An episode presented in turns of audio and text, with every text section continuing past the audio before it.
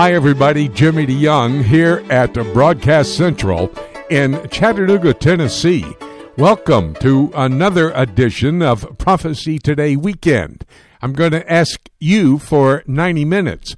If you'll give me that 90 minutes, I'll give you six of my broadcast partners who can go into the details behind the current events happening in our world and help you to understand exactly what is going on as the Lord is using the political leaders of this world to set the prophetic scenario in place that he gave to the ancient Jewish prophets. We're so thrilled to have you along. And by the way, today is Halloween. That means once in a blue moon, there will be a blue moon.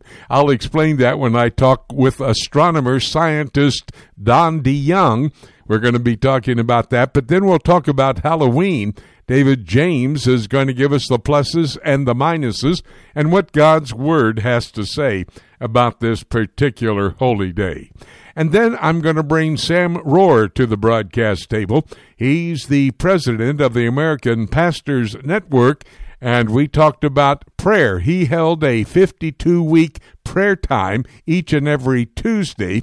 This last Tuesday, I was able to join with 17 other Christian leaders who spent a short time in prayer praying for the presidential election and what is going to be, maybe, as Sam introduced it, as one of the most important elections in the history of the United States.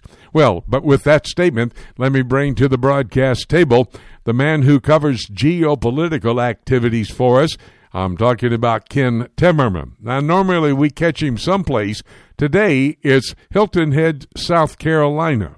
The reason we have Ken there, not for us, but this young man is going down to visit with his 103 year old mother. How is she doing, Ken? We talk often about her. How is she doing? Well, Jimmy, remarkably well. She, uh, you know, she can't see much, she can't hear too much, but boy, she's still sharp as a tack. They used to say a guy is a chip off the old block, his father, but I'm sure if that being the case, if she's still that sharp, you are a chip off of that wonderful, dear lady. Give our love to her and uh, let her know that we think about her, pray for her often.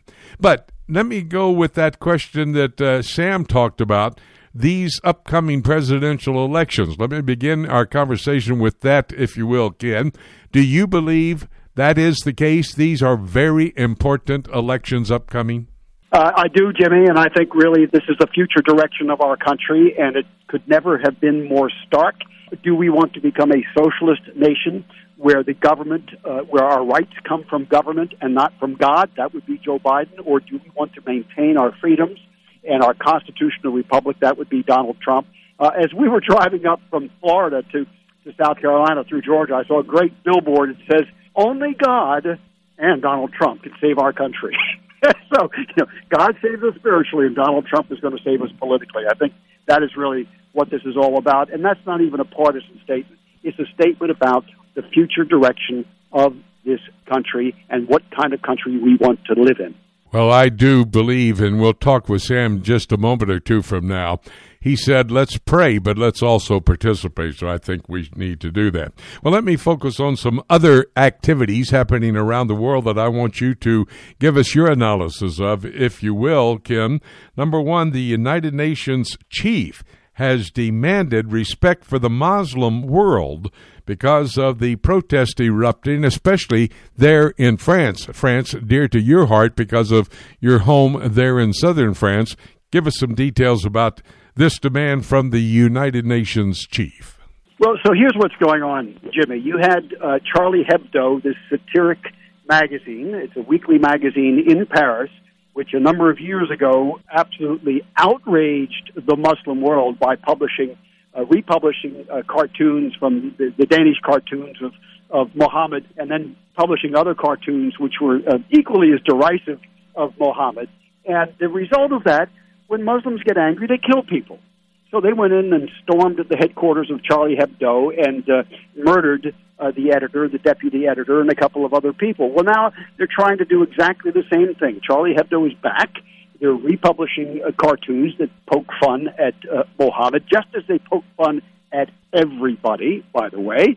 Uh, right? Uh, they poke fun of the president of France, and uh, the president of France doesn't go storm the headquarters of Charlie Hebdo with the police and arrest everybody. In fact, Macron actually came out and supported them and defended them. So, so what, what what's going on is that the United Nations chief is trying to pick up this banner and say, "Oh my gosh, you must curtail your freedom of speech when it relates to Mohammed and the religion of Islam because Muslims don't have a sense of humor. No, it's much worse than that. Muslims not only don't have a sense of humor, Muslims will murder you if they don't approve of what you say. This is the abnegation of free speech. It is the direct opposite of free speech. It's one of those fundamental rights we believe come from God. I would remind our listeners that in 2011, when Hillary Clinton was still Secretary of State, she signed on to a declaration from the United Nations that would impose Islamic Sharia law on America that would uh, forbid speech that was considered offensive to Islam or to Muhammad. And I believe that Joe Biden would do the same thing because he's cut from the same cloth. So this is really about free speech. It's about what values do we stand for. And clearly, the United Nations does not stand with the Western world. They stand with uh, Muslim bans on free speech, which I believe are uh, antithetical to our God given freedom. Let me also give some evidence right now to your statement that uh, the Muslims will kill people when they are upset with them. There is a report coming out that the former Prime Minister of Malaysia says that the Muslims have a right to kill millions. I'm saying millions of French people. That's solid evidence of what you are talking about. Yes, and let me remind our listeners he is a moderate. he is considered to be a moderate Muslim, not a jihadi, not a radical, a moderate Muslim, and he says it's okay to kill millions of French people because they have uh, insulted Islam and Islam's so called prophet. What can you tell me about what's going on in Hezbollah? The Israeli Defense Force doing some military exercises in the northern section of the state of Israel, right there at the border with Lebanon. Hezbollah across the border. That's where they're headquartered. Now they're threatening Sudan because the Sudan wants to normalize ties with Israel. I mean, the whole world's upside down, isn't it? Well, you know, Jimmy, you and I prefigured this last week in our talk when we were discussing how Iran was opposing these peace deals between Israel and uh, Bahrain, the United Arab Emirates, and now Sudan. And Iran has said, you know, they will do whatever they can to block those deals or make them very painful. Well, now you see Iran's surrogate, Hezbollah, that's threatening to do the same thing. They're threatening to attack Israel. Nothing new. They attack Israel whenever they find it expedient, when the Iranian masters find it expedient. Uh, and that's what they're going to try to do now. I have a, a pretty healthy regard for the, the Israel Defense Force, the IDF. I think that they can handle this. I think that they are well prepared for this, and I think that Hezbollah can basically go pound sand. And there's not only a focus on the Sudan, the Islamic State, who is becoming more powerful than they have been in recent times. They are warning Saudi Arabia after some of their allies normalized ties with Israel. They say Islamic State telling the leaders of Saudi Arabia don't get involved. Another warning to not have a relationship with Israel. Well, uh, correct. But uh, again, uh, what is the Islamic State today? They don't have any territory. They're no longer a caliphate.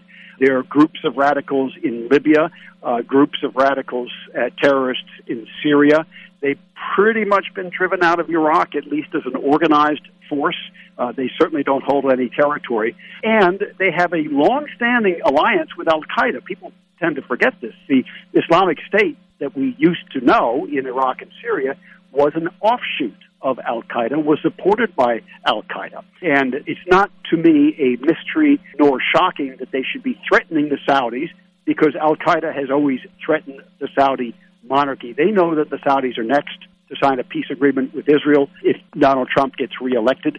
That will not happen, by the way, if Joe Biden becomes president of the United States. The Saudis would have to be out of their minds to negotiate anything protected by Joe Biden because he really does not have the interests of uh, America or Israel at stake. He and the Democrat Party institutionally has said openly and repeatedly there can be no peace in the Middle East with the state of Israel unless you start by making peace between the Palestinians and Israel. And the Palestinians have not wanted to make peace.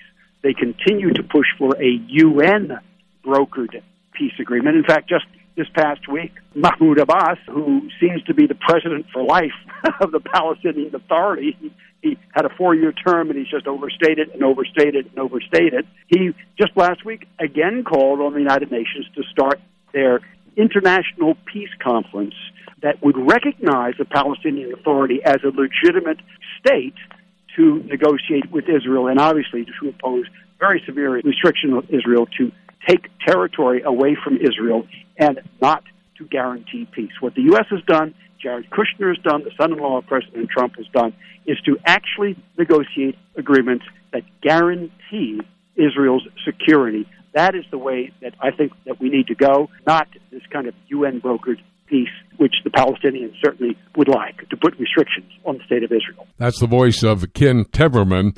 He's on the road, actually. He's in South Carolina, Hilton Head, South Carolina, to visit his sweet mother, a 103 years old.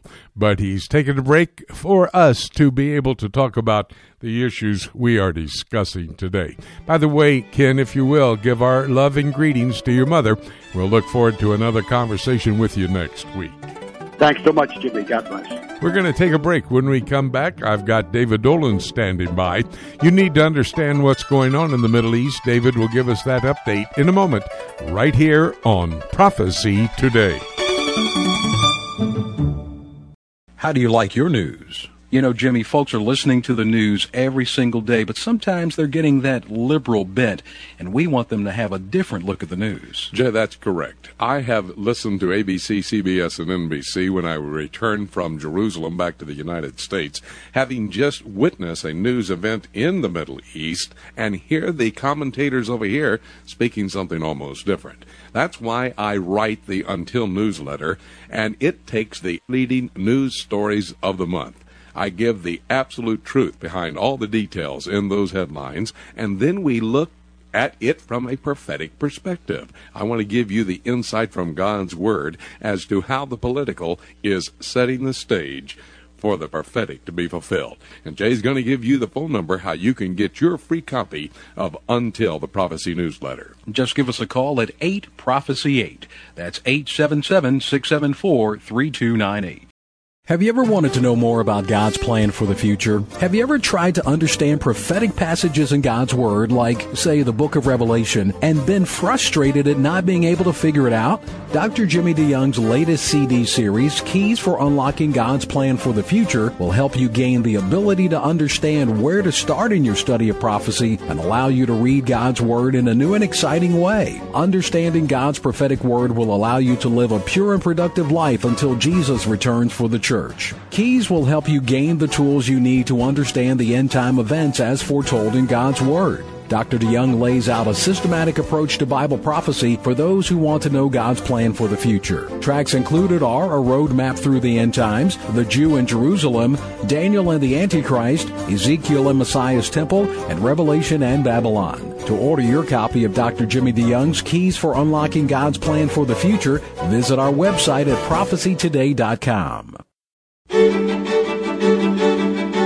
Hi, everybody. Jimmy DeYoung. Welcome back to Prophecy Today weekend. I'm here at Broadcast Central in Chattanooga, Tennessee. Next weekend, November 8, 9, and 10, will be not very far away at the Riverview Baptist Church in South Side, Alabama. Well, as promised, we're going to David Dolan and David is the man who covers the Middle East for us. He's done it for over 30 years for different networks. We're thrilled that he's a part of our broadcast team here on Prophecy today. David, a report coming out of Israel Israeli Defense Force involved in the largest military drill of the year and they are simulating actually a war with Hezbollah there are possible rumors of something even about to really take place. Can you give us the latest details? Well, basically, Jimmy, I heard from some sources in Israel that the scale of the already very, very large operation uh, called Lethal Arrow had been stepped up, and Benny Gantz, the defense minister, confirmed that when he was visiting the troops in the north on Monday that the drill was supposed to be focused on the north only and a possible Hezbollah attack. It was expanded to Gaza and to other places outside of the country to the east of Israel. The Air Force was participating in plans, and it was meant to upgrade the offensive capability of the IDF but I was told that the timing and the fact that the scope was increased at the last minute had to do with reports that Iran may be planning to order Hezbollah to attack Israel just before the U.S. election in an attempt to, well, really embarrass President uh, Trump, you know, talking about the recent peace treaties with, well, now Sudan uh, online and, of course, uh, the UAE and Bahrain and to counter that claim that peace is coming to the Middle East, because here we are again at war.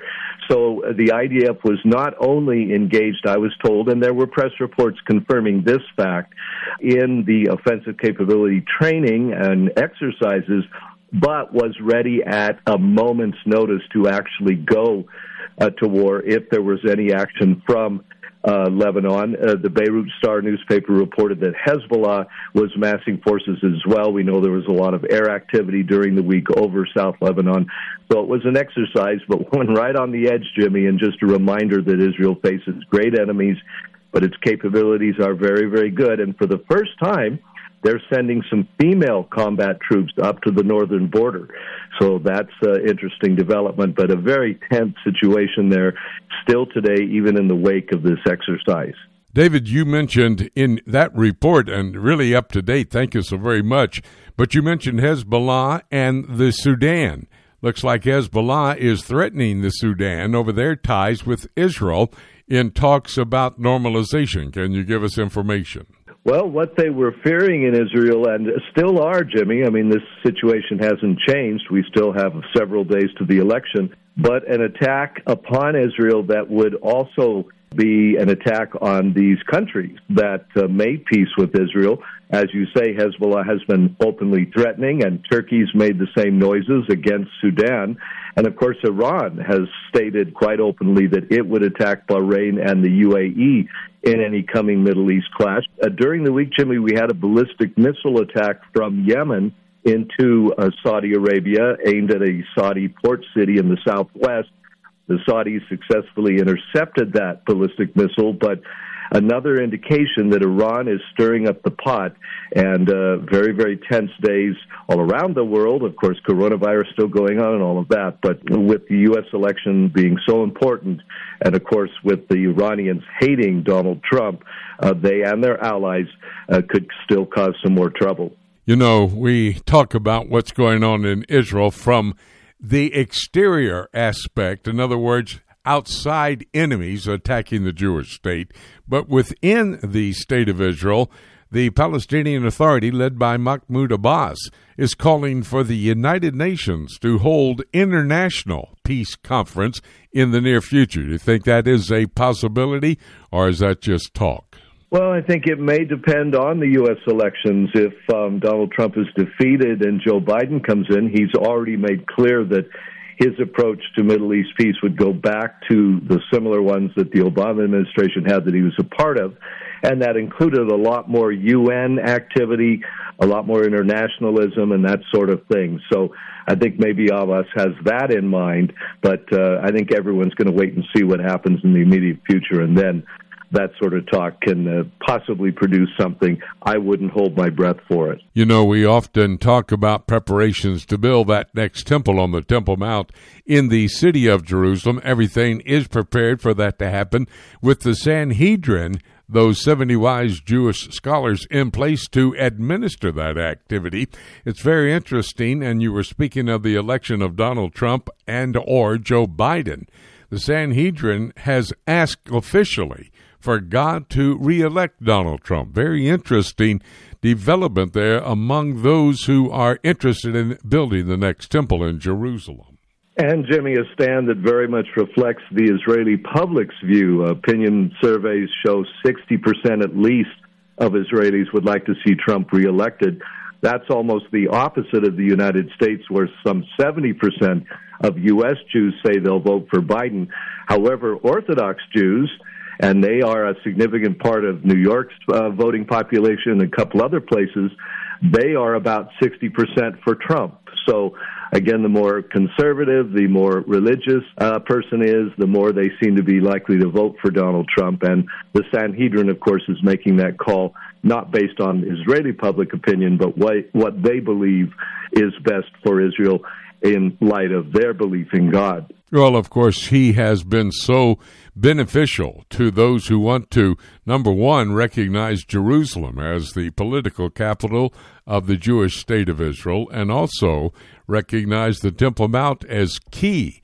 And having moved the embassy from Tel Aviv into Jerusalem, it's a key component of what the Orthodox community, and in particular the Sanhedrin, would like to see replicated in the upcoming presidential election. David, talk to me, if you will, about politics in Israel. The U.S. elections are going to result in somewhat of a shakeup, are they not, in Israeli politics? Well, again, it really depends on the results. We have, again, strong uh, support for President Trump in Israel. Not that most Israelis are voting, but I always point out there's a couple hundred thousand American voters that live in Israel. In fact, it's one of the largest expat communities in any country on earth, and it's a pretty small country. So it does make a difference in that way. But Yes, I mean, certainly the relations with the White House, Israel's closest ally, that's always at the top and center of Israeli politics. It was rocky under Obama. It was good under Trump. If Biden comes back, we'll see. But it looks like the Democratic Party is moving away from Israel more and more, and Kamala Harris has said some things that are questionable, et cetera. So uh, we'll see what happens, but it certainly will have an influence. Let me ask you about a very interesting development that took place this week as it relates to relations between the United States and Israel. In Jerusalem, if somebody who was born there but have parents that have citizenship in the United States, now officially they can be recognized as citizens of Israel as well as citizens of the United States, and that will be even put on their passport. That's an interesting development, isn't it?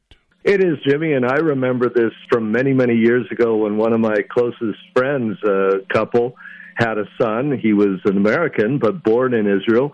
And again, yes, his passport just said he was born in Jerusalem with no country. the only place on earth where a U.S. passport did not list the country that the person was born in, uh, along with the city. So it was silly and ridiculous, but just reflected that no man's land that Jerusalem had landed in, as it were. And uh, the State Department, uh, again, taking uh, cues from the president, is changing that, and now it will say Israel. So that's another recognition on an official U.S. passport that you might hold that Jerusalem is part of Israel. Just a fact, ma'am, but one that wasn't recognized over the years. It's always exciting to me to recognize political leaders making political decisions that set prophecy in place. That's Revelation chapter 17 and verse 17. But uh, whether it's war or a political change in Israel and or the United States, whatever, God's still in control, is he not, David? Well, I hope so, Jimmy. we certainly believe so. And I've seen so much evidence of that over the years in Israel. 25 years ago, this coming week, Yitzhak Rabin was assassinated. I was covering that for CBS. We've seen a lot of trouble, several wars I was in the middle of, and more will come. The Bible tells us that. But God is in control. He has it all in his hands. It's part of his plan. It will unfold according to the way he wants it to ultimately, and we can rest assured in that in these very, very turbulent times. And that's the reason that we bring David Dolan to our broadcast table on a weekly basis in order for him to give us his Middle East news update. David, thank you for doing that today. Appreciate it. We'll talk again next week. Glad to do it, Jimmy. God bless. We're going to take a break. When we come back, we'll focus on another region of the world that is key to the prophetic scenario that is found in God's Word. John Rood will have his European Union update. That's all ahead right here on Prophecy Today. Have you always wanted to visit the land of Israel? Imagine what it would be like to walk in the footsteps of Jesus. With Joshua Travel, you can visit Israel past, present, and prophetic. The Bible will come alive as you see places like the shepherd's field where our Lord was born, Caesarea Philippi, Cana of Galilee, Capernaum, the Garden of Gethsemane, and the Garden Tomb. You'll even experience an exciting boat ride on the Sea of Galilee. You'll visit each site with Bible in hand as we take the time to not just visit the sites, but to help you understand their importance to our biblical heritage and to our prophetic future. We will place special emphasis on the eternal city of Jerusalem, the most important city in the world, and the place from where Jesus will rule and reign one day. Call Joshua Travel today at 423 821 3635 to find out more about this trip of a lifetime, or you can visit us online at joshuatravel.com. Welcome back to Prophecy Today. Jimmy DeYoung here at Broadcast Central. We're here for a couple of days and then we head out to Alabama. Going to be November 8, 9, and 10, Riverview Baptist Church, Southside, Alabama. Pastor Wagner, Roger Wagner, wants you to come and join us as we study the prophetic Word of God. I'll keep reminding you, give you more information on next Saturday's program. Well, we're going to now go to John Rood. I mentioned another region of the world that's key to our understanding of the prophetic scenario that is found in God's Word.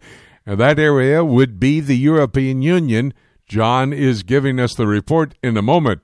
European Union, in my opinion, I believe John's as well, is the infrastructure for the revived Roman Empire. Would that be the case as far as you're concerned, John? Oh, absolutely. Absolutely. We can see from Bible prophecy the alignment and the progression of the world empires, and it sets the stage just perfectly, actually, in many, many ways, not only geographically, but politically.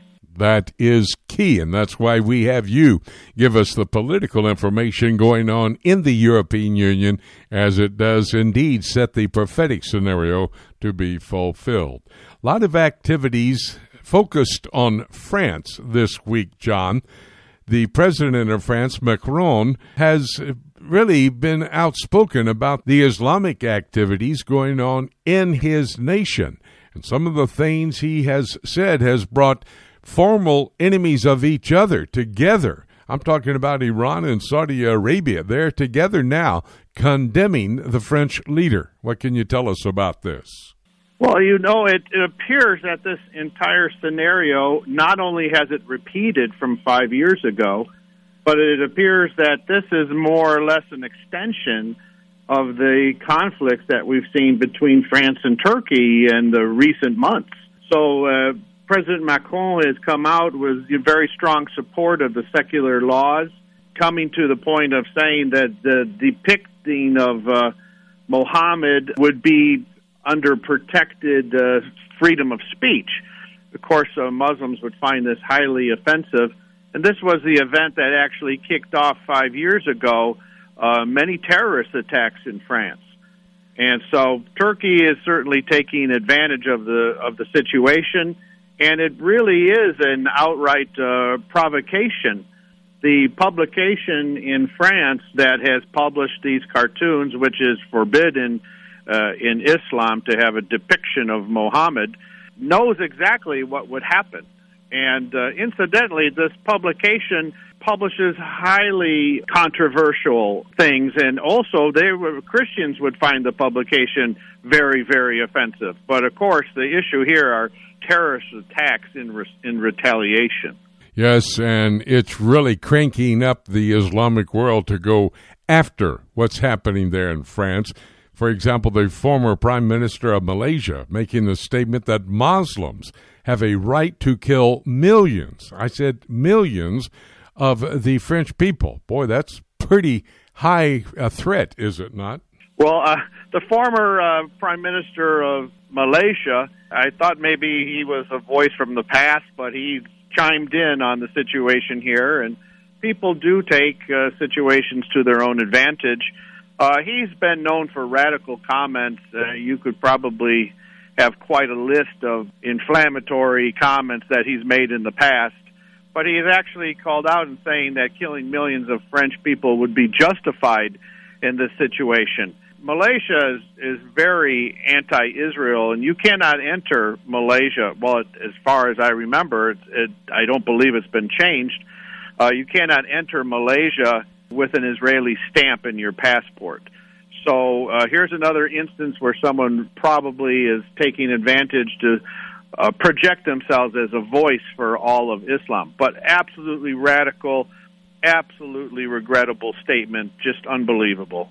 You know, I even understand that the United Nations chief he has made a demand that the world must respect the Muslim world. Uh, that only is helping me to understand how the Islamic world is going to play a key role in the end times. The United Nations demanding, I can't believe that, demanding that we respect the Islamic world and what their beliefs are, their eschatology, their threat to the rest of the world. That's a pretty outstanding statement, isn't it? Yes, not only the United Nations, which is very expansive, but the European Union as well has incorporated Muslim demands in many of their of their issues. And what's happening now, of course, is a highly sensitive issue with the murders in Nice. I lived in Nice for for one year and know the location quite well. And what's surprising then is, you know, the exact same idea with the cartoons that were published five years ago. It you know culminated with these attacks in Nice where uh, dozens of people were mowed down by a Islamic terrorist uh, in a truck on Bastille Day. So I understand that the United Nations has a concern, but the forcefulness of it it seems to continue, and uh, everyone seems to be playing their cards here. Uh, France should have known that this type of retaliation would occur. And uh, Turkey will take advantage, as even with the U.S. elections now. There'll be a sort of lull on the United States response. Many nations are at work here between and for and against each other. And when I take a look at the book, we'll talk about both of these particular elements of the activities of the prophetic future the European Union, revived Roman Empire, and the Islamic alignment of nations against the Jewish state. John, excellent report. Thank you. We needed to have this information. Appreciate it, buddy. We'll have another conversation next week. Uh, thank you, as always, for having me. Well, right now I'm going to bring to a broadcast table that number one I share with him on a bi weekly basis on his national program and he shares with us as often as I can get him. I'm talking about Sam Rohrer, and I should say the Honorable Sam Rohrer. He served in the Pennsylvania Senate for a number of years. He's now the president of the American Pastors Network. He's also the host of Stand in the Gap Today radio and television. And this last Tuesday, I was a part of a group of men around the United States who would spend about two minutes in prayer throughout the hour of Stand in the Gap. It was the last of 52 Tuesdays this last year that Sam had put together an operation where people would pray for the upcoming elections. Sam, give us a report. Do you feel it was a successful campaign for those 52 weeks and for your last day this last Tuesday? Jimmy, it absolutely was. I thank you for being a part of that, and uh, and 16 other pastors and guests on our program prayed during that program. And you know, I have heard from so many people. Matter of fact, my own doctor, he said that he and his wife listened to that program. They commented on how much of an impact it made on their lives. So, Jimmy, it did impact a lot of lives. And a lot of people said, you know, we've got to do that again. There's just nothing like having many men of God lift up their hands and their hearts to God and pray to a holy God in heaven, and particularly in these days in which we are right now. So, yes, thank you for an opportunity to share that, and thank you for being a part of it. Well, you're certainly welcome, and I thank you for putting it all together and leading us as a nation in prayer for this very important upcoming election. Now, I talked about the fact we want to look at prayer and participation as it relates to the electoral process. So if you're going to be praying, you must participate and go out and vote. Is that not the next step after prayer? Well, you know, Jim, it, it is. It, it is. And I think, boy, we could spend a lot of time on this, but I think one of the things missing in American Christendom for a long time is that we have not been teaching our people how it is that God has established the authority structures of the individual and the family and the church and civil government and how that all fits within God's plan. Because when we know how God has ordered authority, as it talks about in Romans 13, 1 and 2 in particular, uh, when we understand that, then we begin to understand even more importantly why it's so important for God's people to pray for those who are in positions of authority. Why? So that we can lead a quiet and peaceable life. Well, the fact of that is we have a duty to pray so that we can live and raise our families as God intended. Well, all of these things work together. And in our nation, um, we have an unusual uh, ability and freedom that did not come accidentally. It came because we had founders and founding pastors who preached God's authority structure and how all of these authorities are accountable to God and how they all, when they work together according to God's design, we have freedom. We have prosperity. We can preach the gospel freely. We can worship. All these things work together according to God's plan. And within that context, Jimmy, is when the logical next step is, well, then I, as a citizen of the heavenly kingdom, but living in an earthly kingdom, uh, then what do, do I have other duties in addition to praying for those who are in positions of authority? The answer is yes, and that becomes a part of our citizen's duty, and that's what walks us then to then yes, praying for those in authority, perhaps even considering that we ourselves ought to run and be uh, a part of someone in authority uh, in government. But then certainly the most basic is what you just talked about is voting and voting biblically, voting for candidates who look most like what God would have them to do. It's when we do that that God blesses the nation. When we fail in any of those areas, Jimmy, then then we have trouble as a nation, and I think we have trouble as a nation now because a lot of Christians did not were, didn't know that, haven't done it, haven't participated. We know almost 25% don't vote at all. Uh, all these things work together, and it all comes back to if we do what the Bible says, things work out well, and if we don't do what God says in His words, then things don't work out well. It's about that simple. Yes, it is very simple when you stop to think about it. Sam, I'm sure that you've heard this statement as well. Well, I don't like either candidate. I don't like this one for this reason, that one for that reason. So, therefore, why should I go out and vote? And they say, well, I guess, okay, I'll vote for the lesser of two evils. But whether it's the lesser of two evils or not, it's important that the, everybody consider their vote and that responsibility, isn't it? Well, absolutely it is, and I don't. Uh, I mean, I've I've thought long and hard about that voting for for lesser of two evils. I will say that if my only two choices uh, was uh, Adolf Hitler and um, and, um, and and and Stalin, I would not vote for either one because they both are truly evil in how they view God and how they view the Word of God and how they view Jesus Christ and how they view freedom we haven't been faced with that. I don't know that I've been faced with that scenario, frankly. And in this presidential election, yeah, we have personalities that are strikingly different, but we do probably for the first time, I would say, in this country have two distinct world views that are totally different. And to that extent, I'm not voting just for a personality. I'm voting for a direction, a, a world view direction. So I can't vote for the Democrat Party who embraces everything Marxist. I cannot vote for a Joe Biden and those who work with him as an example. Why?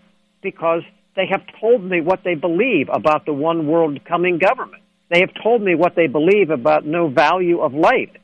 This is what we must vote for. And to that extent, this year is not a year of voting for one, a lesser of two evils. This is one where we vote for a person that leads us at least towards the God of heaven and the sacredness of life and understanding uh, God's view of a, of a worldview. So, yeah, I, I mean, I, I get really contested with folks who say, well, I don't think I can vote this year because I don't like either one of them. Far more at stake than that. Yeah, and I love the statement I heard the other day. I'm not voting necessarily for the personality, but for the platform that that personality represents. Well, other people are also saying, Sam, that this may well be the most important election that we've ever had in the history of the United States. Would you go to that extreme? Do you believe this election is indeed that important? Uh, Jimmy, I hesitated to have said that a year ago or so, but I do not hesitate to say that now. And the reason for that is this.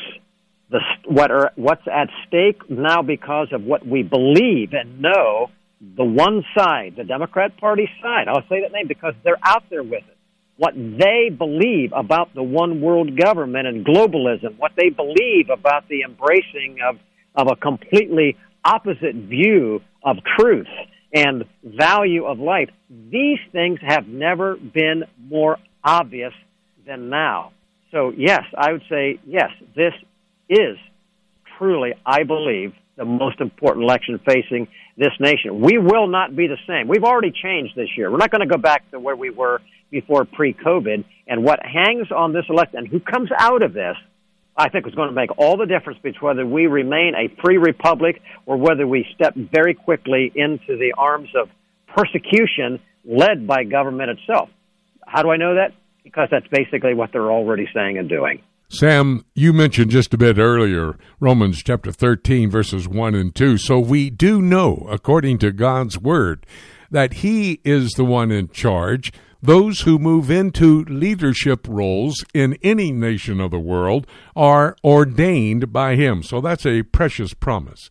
Now, as we conclude our conversation, and you've already given the example to the entire nation to be in prayer for those in higher authority, would you just pray for each of us and have a, a prayer that will lift up the importance of this particular vote this year and the people and what needs to be done and pray for the leadership on this upcoming presidential election for us? Absolutely. Our dear Heavenly Father, we hold up our hands and our hearts to you right now as we pray to you, the God of heaven, the one who looks down and sees all that happens on this earth, the God who raises up and puts down those in positions of authority. The God of heaven before whom all, whether they are in office or us as citizens, will give an account one day. Lord, you have given us the, the freedom, the freedom to choose those who will represent us in positions of civil authority. Lord, I pray particularly that your people, those who call upon the name of Jesus, those who call of name and say they fear who you are. That, Lord, they would not sit idle to the side, that they would vote, and that, Lord, they would vote in a way that would be reflective of biblical principles, aligning themselves as closely as possible with those who uphold your standards. And Lord, you've placed this nation. We are in perilous days. We know that we're getting close to the return of Christ. Lord, we can see it. We can see the convergence of events. And uh, this nation plays a role in that. And Lord, I believe, really, in my heart, I believe that the future of this nation will not depend as much on the vote as tallied next week or the, or the days ahead. It's going to be determined in the court of heaven by the attitude and the actions and the obedience of those who call upon your name. Lord, we put it before you. May your will be done in our lives and in the future of this nation as you've raised it up, Lord. We commit it to you. In Jesus' name, amen.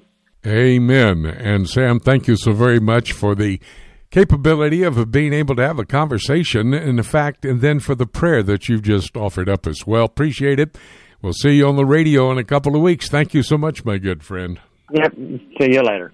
Well, right now, one of the favorite times that I have in being able to talk with our broadcast partners is when I bring my namesake, Dr. Don DeYoung, to the broadcast table.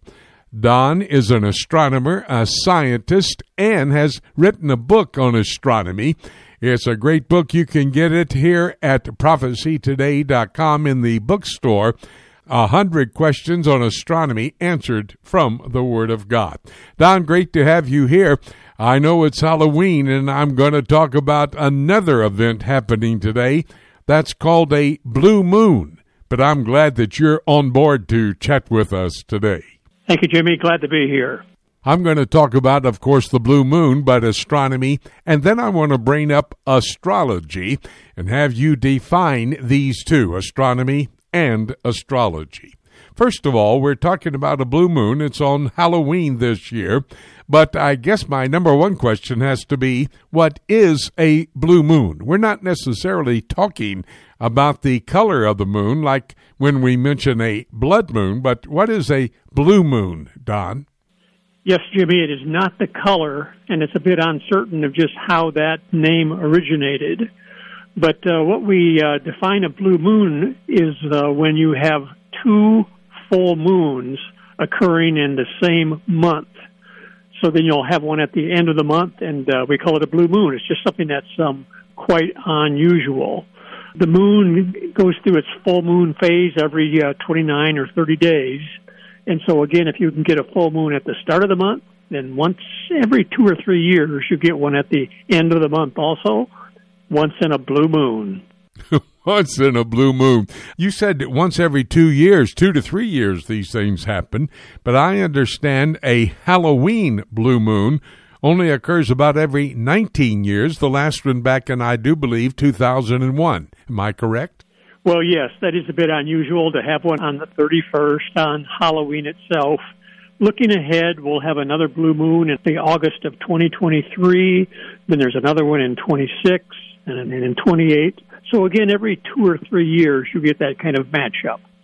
Let me talk about the moon just for a moment. Over in the book of Genesis, chapter 1 and verse 16, when Jesus Christ is creating all things that are on and around this world today, he mentioned uh, the lights in the sky. He talks about the greater light in the daytime, which is the sun, the lesser light at nighttime. Is there any reason why one is greater and one is lesser as it relates to the moon and the sun? Well, it is interesting, Jimmy, that uh, the moon and the sun appear to have the same size when we uh, when we look at them. But of course, the moon is uh, about 400 times smaller than the sun but also 400 times closer. So the apparent size is the same.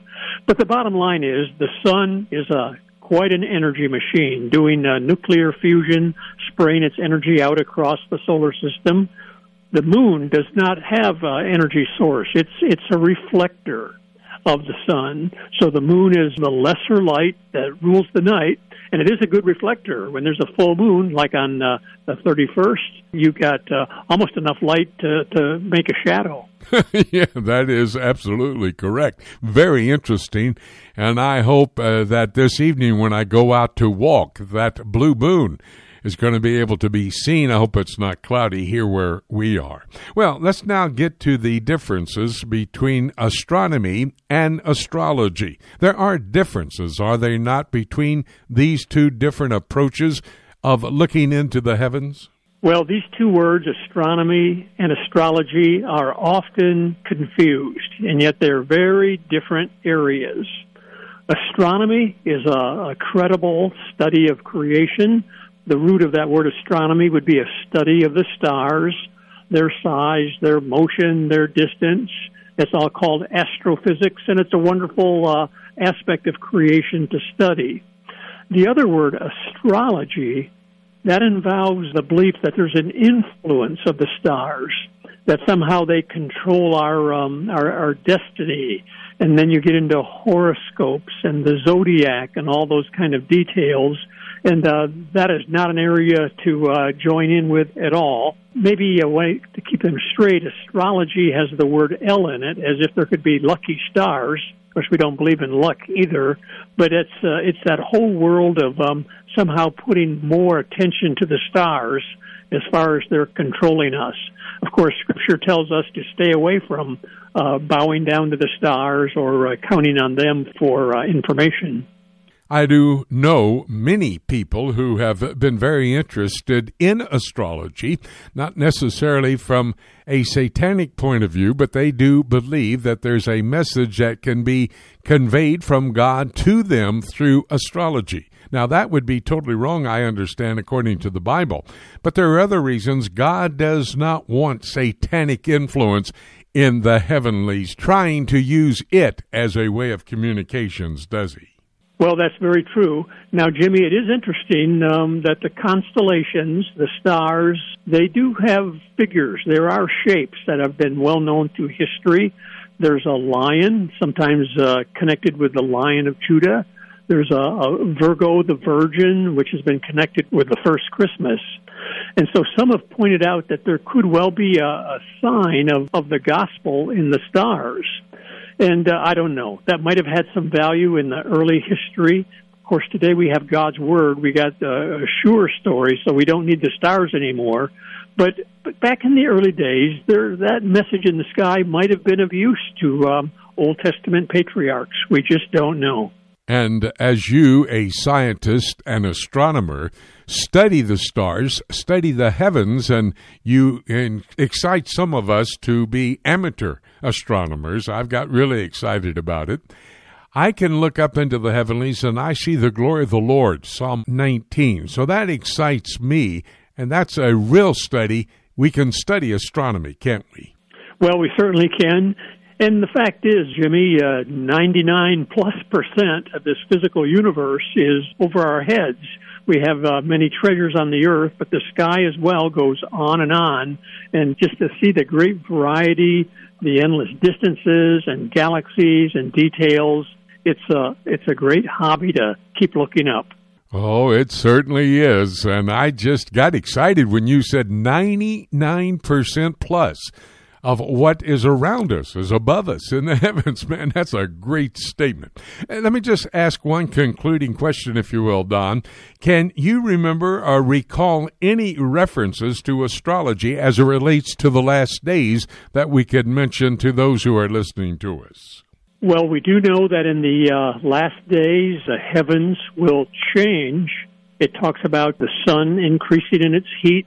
It talks about the stars falling just a good reminder, Jimmy, that the, the stars are not in their own power to control us, but God controls the stars and their motions, and uh, He can bring about their change and their culmination when He makes a new heavens and new earth in His time. In His time. I think you've said that statement to me before. I always love it. In His time.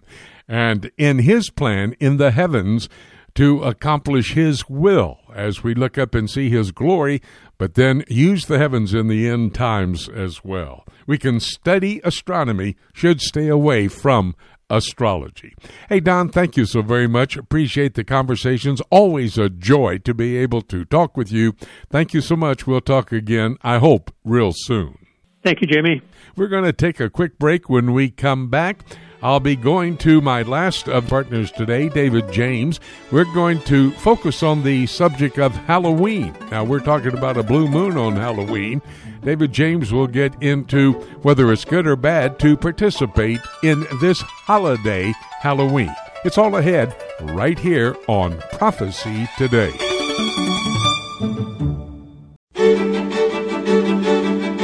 Hi, everybody. Jimmy DeYoung here at Broadcast Central. We'll be headed out going over to Alabama for meetings upcoming. That will be not this weekend, but next weekend, November 8, 9, and 10. We'll be at Riverview Baptist in South Side. That's the city, Southside, Alabama. Pastor Roger Wagner inviting all of you to join us as we study the prophetic Word of God. What a time to be able to do that. Hope to be able to see you then. Let me give you the poll question, if you will. Before we go to David James, we're going to be talking to him about Halloween. It's an appropriate discussion today. But here's the poll question. It's on my home page, Deuteronomy 18, verses 10 to 12 sounds like activities that have a connection to Halloween astrology, witchcraft, and wizards. These are activities which the Lord says is an abomination. The question should Christians stay away from such activities in these, the last days? That's my poll question. Go to my website to answer the question, prophecytoday.com. We now bring to these microphones David James. David and I each week have a conversation focusing on an issue that really needs to have a biblical perspective given to each of us so that we can understand God's Word in light of our daily walk with Him. We're so glad to have David come Mike side with us. His research and his partnership here on the broadcast is key. We love having this conversation. It helps the body. And I think it's going to be a very interesting conversation today we're going to look at how should Christians deal with Halloween. Since today is Halloween, a very appropriate topic. David, each year we have a discussion related to the topic of Halloween because Christians seem to be divided as actually how to deal with this particular holiday. Some say it's okay, some are strongly against it, while others try to make something positive out of turning attention to Christ on this holiday. Talk to us about that. Well, Jimmy, for a holiday that tends to come and go without a lot of fanfare, Halloween sure does provoke a lot of strong emotions. Uh, some see it, as you said, as simply good, clean fun for kids with carved pumpkins and corn mazes and running through haunted houses or going on bumpy hay rides and bobbing for apples and drinking fresh cider. And of course, there's the dressing up as a favorite cartoon character or superhero or maybe maybe on the more negative side, like witches and goblins and ghosts, and then running around the neighborhood hoping to cash in on a trove of candy. Uh, but others see Halloween as something much more sinister and evil, with many things happening under the cover of darkness, with fear playing a big role in this and death playing a major role. And it's seen as tied to ancient pagan festivals with occultic origins or even allegiance given to demons and witches and even Satan himself. So for Christians, there tend to be three basic approaches when it comes to dealing with Halloween. Uh, the first is strictly avoiding anything that might have any appearance of evil whatsoever, and so they have nothing to do with Halloween at all. Others see much of the evil imagery as simply superstitious and harmless fun, and so they fully participate in good conscience. And then a third group, this third group is more cautious, and they do see the occultic connections and pagan history of Halloween, and so don't directly join to Halloween activities, but they also see it as an opportunity to reach young people with the truth through alternatives such as trunk or treat programs in church parking lots where they give out both candy and gospel tracts, and the church kids generally avoid dressing up in costumes that are overtly evil. Well, and that would be exactly stated three different approaches from the Christian community as it relates to this holiday, Halloween. You know, it seems to me, David, a lot bigger holiday in the United States than when you and I were kids. In fact, many take it uh, fairly seriously, and uh, it has turned into big business for a lot of people, hasn't it? It has. Halloween has been a major holiday in the United States for decades, Jimmy, and it certainly has grown a lot since you and I were kids trick or treating. Uh, one source reported that the spending for each individual in 2019 was around $86 a person, while in 2020, even with COVID 19, this is expected to go up by some 12%. According to the National Federation of Retailers, Americans spent 8.8 billion on Halloween in 2019, and even with the 2020 pandemic restrictions this year, they expect 148 million Americans to participate and celebrate Halloween in some way. And those who do spend on average about 86 dollars on costumes and candy and decorations. And even for those who don't celebrate themselves, 62% do still plan to give out candy. And of course, candy isn't just for kids. Most bars and fraternities and sororities have Halloween themed nights, and as top adult costumes continue to be witches and vampires and ghosts and zombies, it has this connection with the occult, the demonic, and death, and this is what causes many Christians to have problems with the holiday. And then there are the haunted houses where people uh, pay to get scared out of their wits, and the depictions of deranged people with witches and ghosts and demons and zombies and other monsters with large doses of blood and gore related to torture and death, uh, with the best ones being able to bring the worst horror movies to life through their techno wizardry. You know, David, uh, let me make, make sure that everybody listening understands we're not here to defend Halloween. But in reality, isn't it true that it was originally connected to a Christian holiday? Well, the word you just used, holiday, uh, we often forget that it comes from the two words holy day. So, for example, there are holidays defined by the federal government, like Labor Day and Independence Day, but those aren't holy days. Those are secular days of remembrance. Those are secular holidays. On the other hand, Christmas is a holy day that was defined by the Roman Catholic Church, a time that was focused on the sacrifice of the Mass of Christ. And in much of Europe, this is marked by two holy days or holidays. And what we call Halloween is also connected with two holy days on the Roman calendar of the Catholic Church. The word holy comes from the Greek word hagios, which means to be set apart for God's use. And when something is set apart for God, it is also said to be sanctified. And so when we get together the English word sanctified, which is the word for saint, it's in that way that the word saint and the word holy are connected. So this Sunday, November 1st, is the Feast of All Saints on the Roman Catholic feast calendar. All Saints Day or All Hallows Day is celebrated in honor of all saints, whether known or unknown, all Saints Day is the second day, uh, and is when all the faithful dead are remembered. So the day before All Saints Day is the eve of All Hallows Eve, which got shortened to Hallows Even, and then even more shortly into Halloween. So it directly comes from the Roman Catholic feast calendar. Well, then, what you've just said begs the question how did a Christian holiday end up having such negative and evil connotations, such that it is seen by some to be completely avoided, or even they need to take a stand against it? Well, this goes long back before Christianity when the Celts began to move into Western Europe around 1000 BC.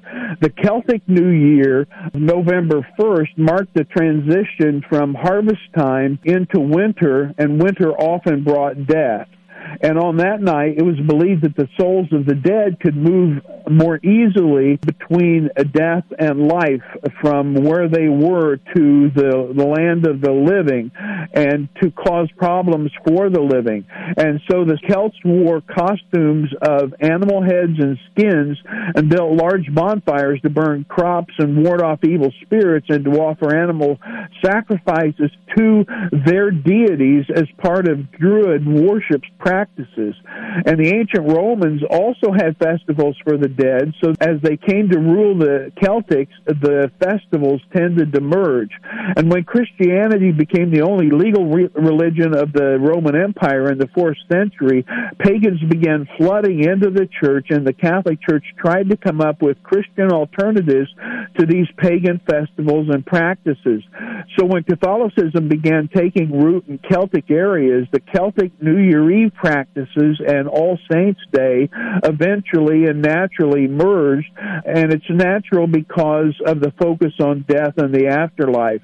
Then in the 600s, Pope Gregory I expanded the festival to include martyrs and the celebration of all saints, as and as Roman Catholicism continued to spread throughout the Europe, uh, there was little genuine biblical teaching or guidance, and so the convergence of the traditions of the church and pagan superstitions and its occultic practices became inevitable, and this has continued throughout the world. You know, David, from my experience, and I'm sure that yours is the same, there are good people on both sides of this issue. Do you have any suggestions uh, that you think may help our people think through this particular issue?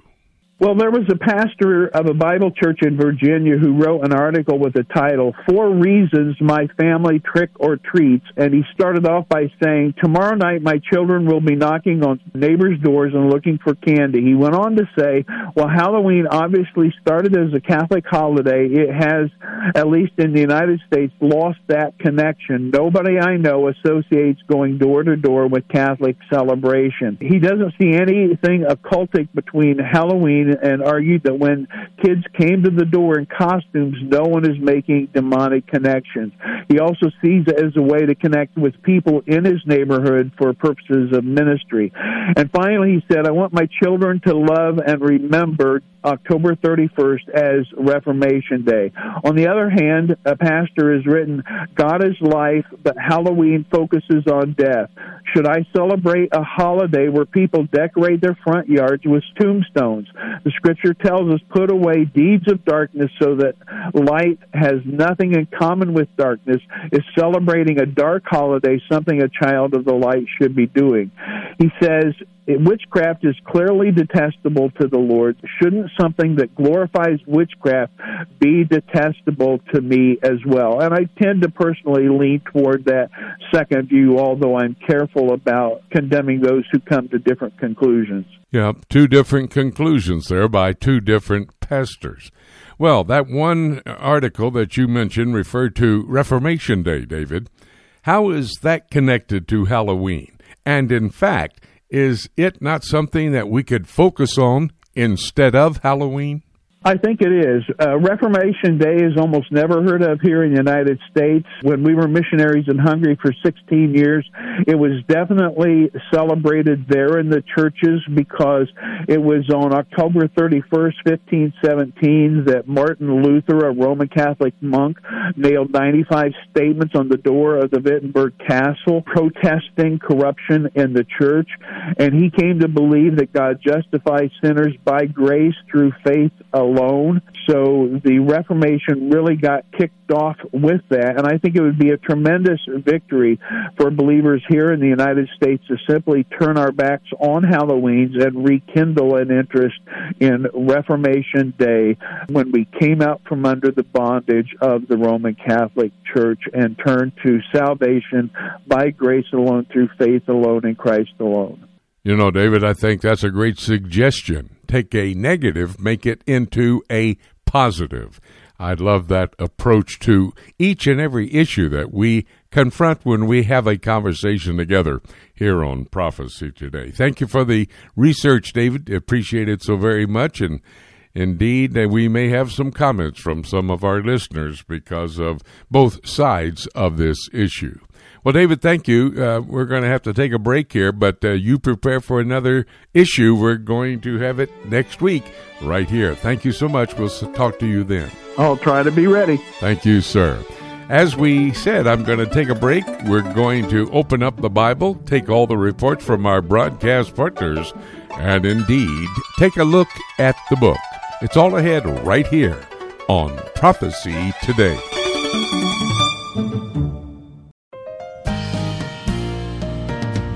Hey everyone, this is Dave James with the Alliance for Biblical Integrity. You hear me each week discussing current theological issues with Jimmy DeYoung on the Prophecy Today weekend broadcast. We founded the Alliance for Biblical Integrity because we saw a need for an apologetics and discernment ministry that would be an important resource for local churches, schools, and ministry organizations that face ever changing theological challenges in today's world. I teach many different courses and seminars in the United States and around the world and can tailor the seminars for Sunday schools, Bible studies, and church services, and the courses for weekend conferences of 6 to 10 hours. For more information, you can go to the ABI website at biblicalintegrity.org. That's one word, biblicalintegrity.org, and click on Courses and Seminars on the main menu.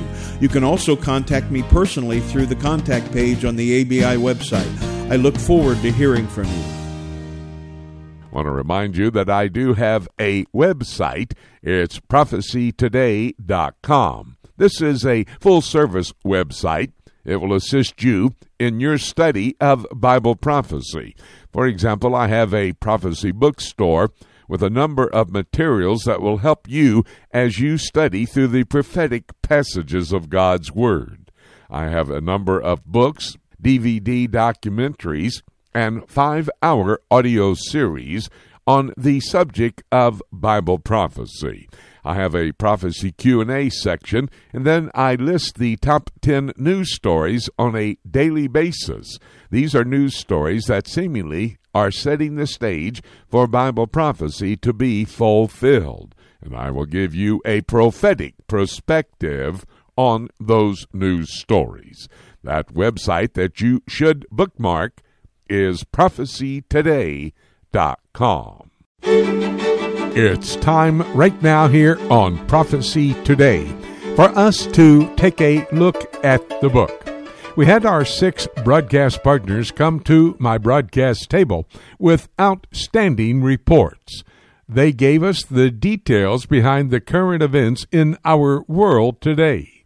Remember, we look at current events in light of biblical prophecy.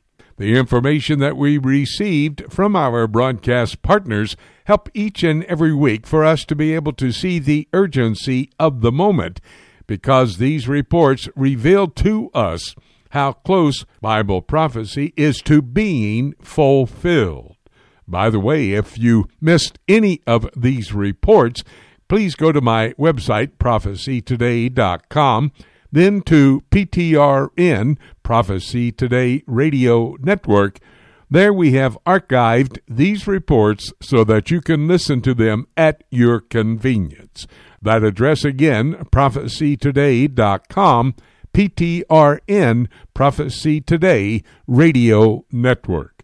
And do be sure to tell a friend and or a family member how they can get these reports. Right now, though, I want to take a moment and give you my prophetic perspective on these reports. Ken Timmerman, he is the man who covers geopolitical activities with us. We talked in the first of our conversation about how this upcoming presidential election may well be one of the most important elections in all of the history of the United States. Now, having said that, and you may agree or disagree on that last statement, but you've got to remember that the Lord established human government. That's Genesis chapter 9 and verse 6. And the Lord has, down through these 4,500 years, during this period of past history, has used human government to accomplish His will. And in fact, that is exactly what He is going to do in the future.